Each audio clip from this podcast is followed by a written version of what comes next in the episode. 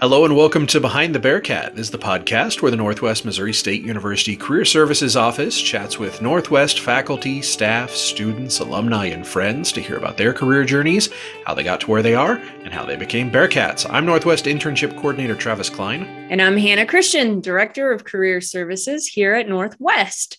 And today's guest on our podcast is Amy Gessert, the Executive Director for the Maryville Chamber of Commerce. Welcome, Amy. It's really great to have you on our podcast today. Thanks. This is my very first ever being on podcast. Makes it twice as good. So we like especially to chat about, well, as Travis said in the intro, how did you get to Northwest? How your long and winding journey. So let's just start out with, where are you from originally? And did you go to Northwest? If so, how did you get there? Okay, so I am from Leon, Iowa, this tiny little town in the middle of nowhere in Decatur County, and I did come to Northwest. I came here because my best friend and I had looked at going to Mo West, and I don't remember how I switched gears from there. I was going to go to Mo West, be with my best friend, we were going to share a dorm together, and then I think a recruiter showed up, and I thought, Griffins, ew. And then I came here. So you fit right in when you got here. So it was just kind of happenstance that I came here. And I came on an academic scholarship and kind of struggled a little bit with that. Had to take a minute and regroup and rethink what I wanted to do with my life. Took a semester off and came back and finished strong. So did you know what you wanted to major in? What were your thoughts around deciding on what your major was? I knew forever that I wanted to help people in my career. So I was one of those high school kids that I spent a lot of time with. Our cheerleading coach actually was the special ed director. So I spent a lot of time in the special ed classes. And back in my day, everything was segregated. We had special ed had its own little pod and it was in its own class. And we only saw kids that were getting special education services at maybe recess, or maybe we would see them at lunchtime, but that was it. So when I was in high school, I was a cheerleader, super active in sports and things like that, but I had a special kind of interest with Mrs. Groom. She was a good mentor for me. So I spent a lot of time in there with them. Well, that and coupled with just the way that I grew up pretty hard. I actually moved out of my parents' house when I was 13 years old and lived by myself. So I knew that there was this need to be a voice for people that didn't otherwise have the courage to speak up for themselves. So that just coupled with Mrs. Grimm's guidance got me into the psychology realm. So I came to Northwest, majored in psychology, and eventually graduated with a bachelor's in psychology, and my minor is in gerontology. Could you tell us a little bit about the struggles of that first semester? Like, what was hard for you adapting to college life, and what helped you kind of turn the corner and be successful after that? So that first semester was super hard. I had a brother that was 6 years old at the time, and I was raising him from afar my first couple of semesters. So I had to work. I wasn't a student that could come here and really focus on my studies. So I was a grown up in a 17-year-old's body. I graduated high school early, so I came here at 17 and really just trying to figure out how to be a student while raising a 6-year-old that lived an hour and a half away and being able to make sure that he had food in the fridge and those kind of things. It was hard to prioritize my learning when I had all of those kind of big, heavy things on my mind. So I didn't do very well. Clearly, I can look back now and say, well, obviously, girl had to figure out a lot of things before she could prioritize school over that. But I did eventually. I took a semester off. I found a couple of really good mentors here in town, Merlin and Kay Atkins. They had Bearcat Express, a gas station where the student body is now. And I bothered him every single day until his wife finally looked at him and said, Merlin, can't we just hire this girl? So I ended up getting a really good job with them, being assistant manager at the gas station there. And that gave me enough stability, I think, to kind of start building what I needed to do to have a good foundation to finish school. That's super powerful. We talk a lot about students and mental wellness or mental health, right? And it's really, I think, empowering, encouraging for you to share your story because we simply don't know what other people are going through, right? And being on a college campus and going through that transition to adulthood, like that's a lot of juggling of different types of things. And really just being able to give yourself the grace in that. So it's hard enough, I think, coming to a brand new place when you're 17, 18 years old and trying to figure out what life is like when you're going to school and being responsible and all of that stuff. And then when you come here, maybe with a little bit of extra hurdles to get over, whatever that is, you have to, I guess if anybody's watching this and listening to this and going through this, it's okay to struggle right now. Hopefully you can kind of figure yourself out and figure your life out. And even though maybe you're struggling a little more than someone else, might be your roommate or whatever, we're all kind of doing this together when we're coming here as first-time freshmen. So give yourself some grace because it's all supposed to be hard. It's not supposed to be easy. And hopefully you'll come out of it okay at the end. That's awesome. Yeah, that's fantastic advice. And I think, I think you make the assumption that when a student is here in college as a freshman at 17 or 18 years old, that they're all very similar and have, but you never know what is going on an hour and a half back home that they're dealing with. So, struggles are struggles, and yeah, you just got to make the best out of it. And I think that it's nice. It's always good to hear from someone who's been through that and come out the other side stronger and can say, you can do it. Like, you can support that. So you did psychology. So psychology doesn't necessarily lead into executive director of the Chamber of Commerce. So no. I assume there's some jobs between those two. So what did you do with that psychology degree once you graduated? So right out of college, I graduated in January, and the very end of December, I sat for an interview with Missouri Protection and Advocacy.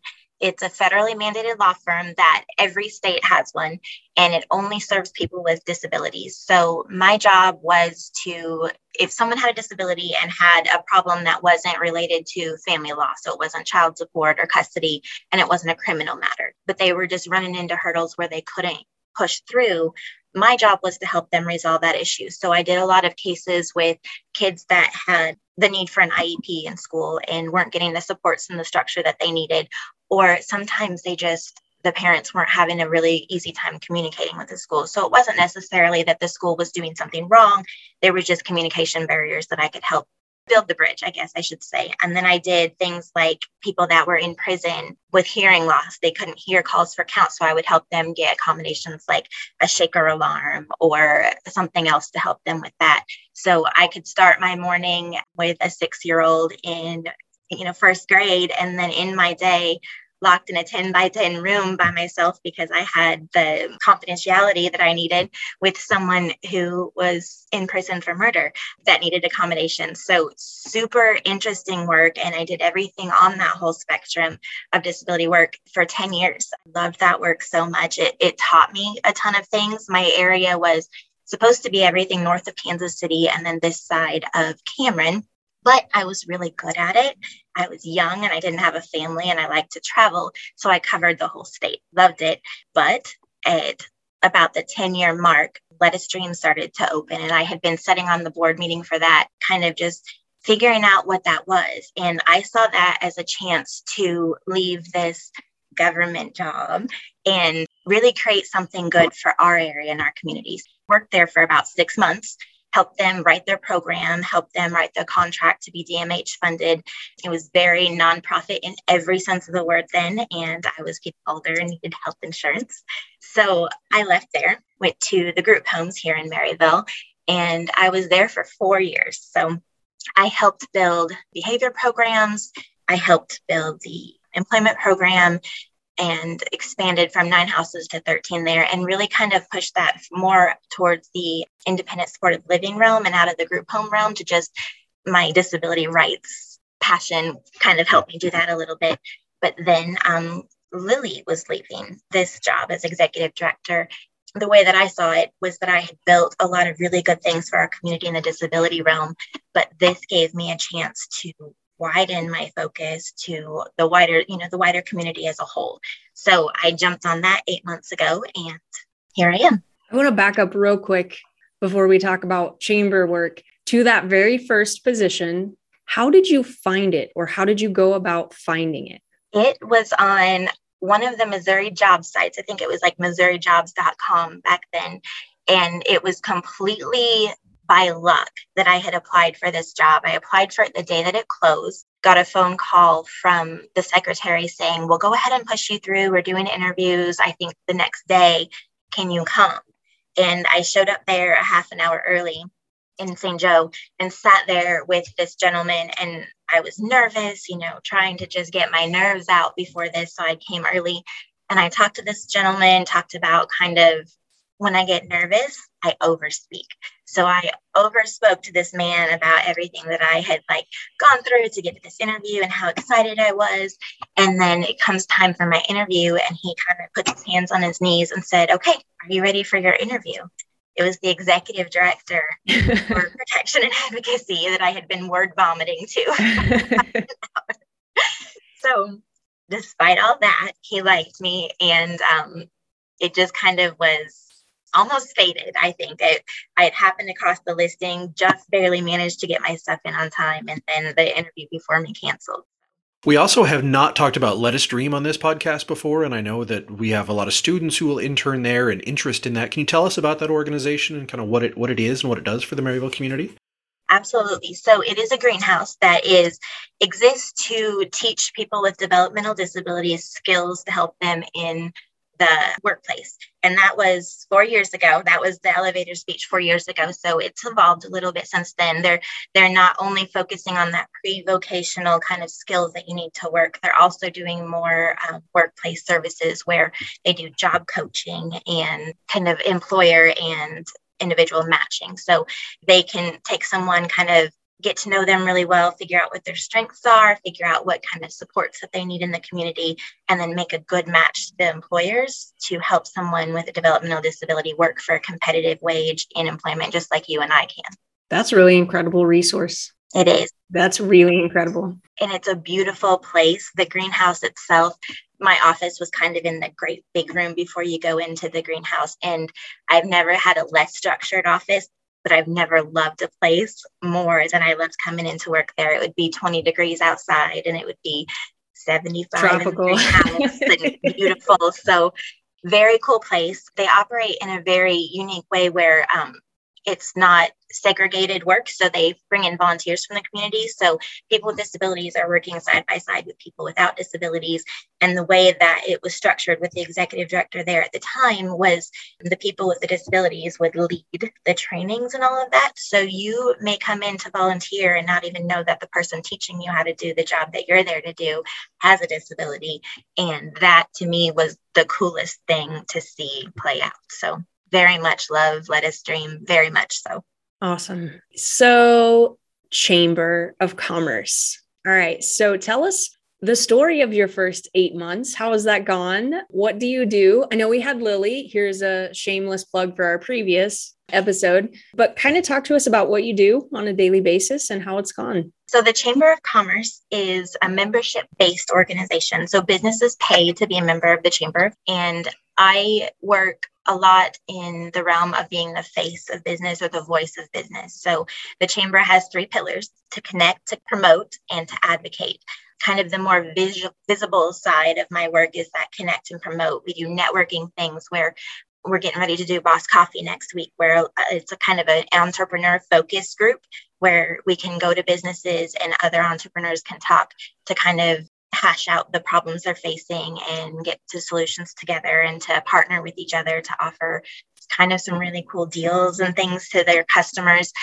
And then the promote side of it, we're doing an Easter egg hunt right now where there are participating businesses that chipped in gift cards, and you can go around to stores in town, find an Easter egg and bring it into the Chamber and win one of the gift cards from the stores. So that's the more visible stuff. The invisible stuff probably takes up 80% of my job, and that is the advocacy piece. So the most recent things that we've done is there's been ARPA funding. It's American Rescue Plan Act funds. So it was back from the COVID funding that was getting pumped into the economy.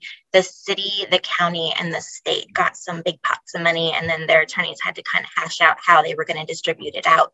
They didn't get a lot of guidance on that, and they knew, both the county and the city both knew, that businesses locally needed some help and needed some money, but they didn't really know how best to get that there and what that would look like for businesses. So It wasn't all me by any means, but there was a group of people that were really just kind of helping connect business needs to the people that controlled the money. So out of that came Nottaway County did some small business grants that were just need-based. If you needed it, you sent them some information. They sent you some money.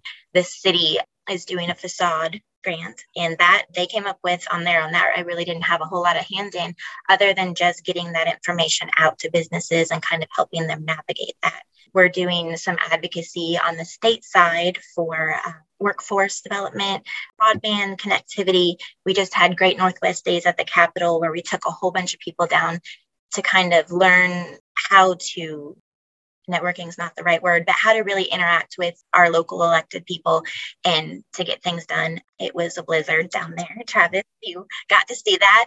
And that was my first time going to that. So I got to learn in a little quieter environment what Great Northwest Days is about.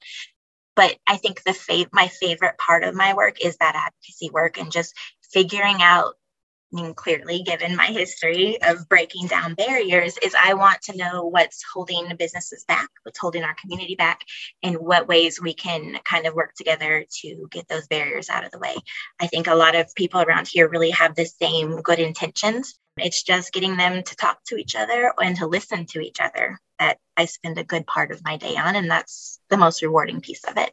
And you're a very small team in the Chamber of Commerce, right? It's not like you've got a staff of hundreds of people to help you do this work, right? Me and Nicole, and she is amazing. She's what keeps me sane. The takeaway number 2 out of this from me should be have a good team that you rely on and tell them that every single day. So I'm going to make Nicole watch this later. And Nicole, I appreciate you. Nicole is amazing. I will second that for you. I would imagine though, since you are such a small staff and that's such, that's a pretty big obligation to, just advocate for all businesses in Maryville, no big deal. So you probably rely on a lot of volunteers and their help. So how can somebody help if they want to get involved, if they want to help contribute to make Maryville a better place and make Maryville businesses more successful? What can they do? Yeah, that's a super good point. So the chamber is kind of based on that volunteerism model. We have committees and we have subcommittees and we have groups of all different kinds. So we have a group called Ambassadors that our next meeting is May 9th. And that is to really be the face of the chamber and to help kind of get that message out of the invisible work that I'm doing. There are some other pieces kind of in the advocacy work that we're doing, but there's also really fun things that are happening, like new businesses that are coming to Maryville, and I can't get that word out as well as the ambassadors can. So what we do for that is we come and have lunch. It's the second Monday, I think, of every month. We have lunch together. We gossip a little bit about all the things, but gossip in a good way. We share news more so than share fake news. We talk about really what's coming and who's got things to celebrate. And then we share that good stuff out. That's the second Monday of every month at lunch. And then we have a different meeting, I think the Monday after that every month, called Maryville Citizens for Community Action. That has kind of died out over the years, but that's more nonprofit focused. So that's more of a networking group. If you are in charge of a club or an organization or a business, you can come to that and just kind of learn about what nonprofit activities are around.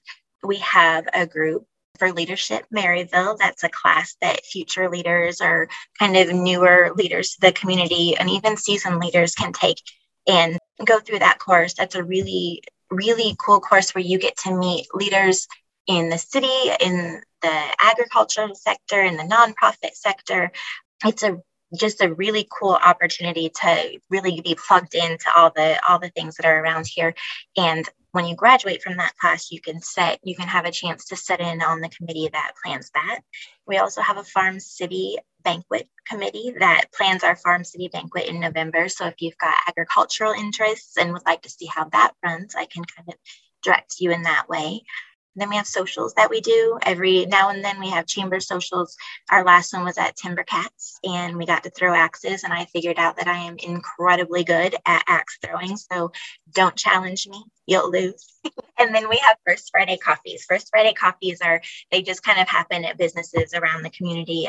The first Friday of the month, 7:30 to 9 o'clock.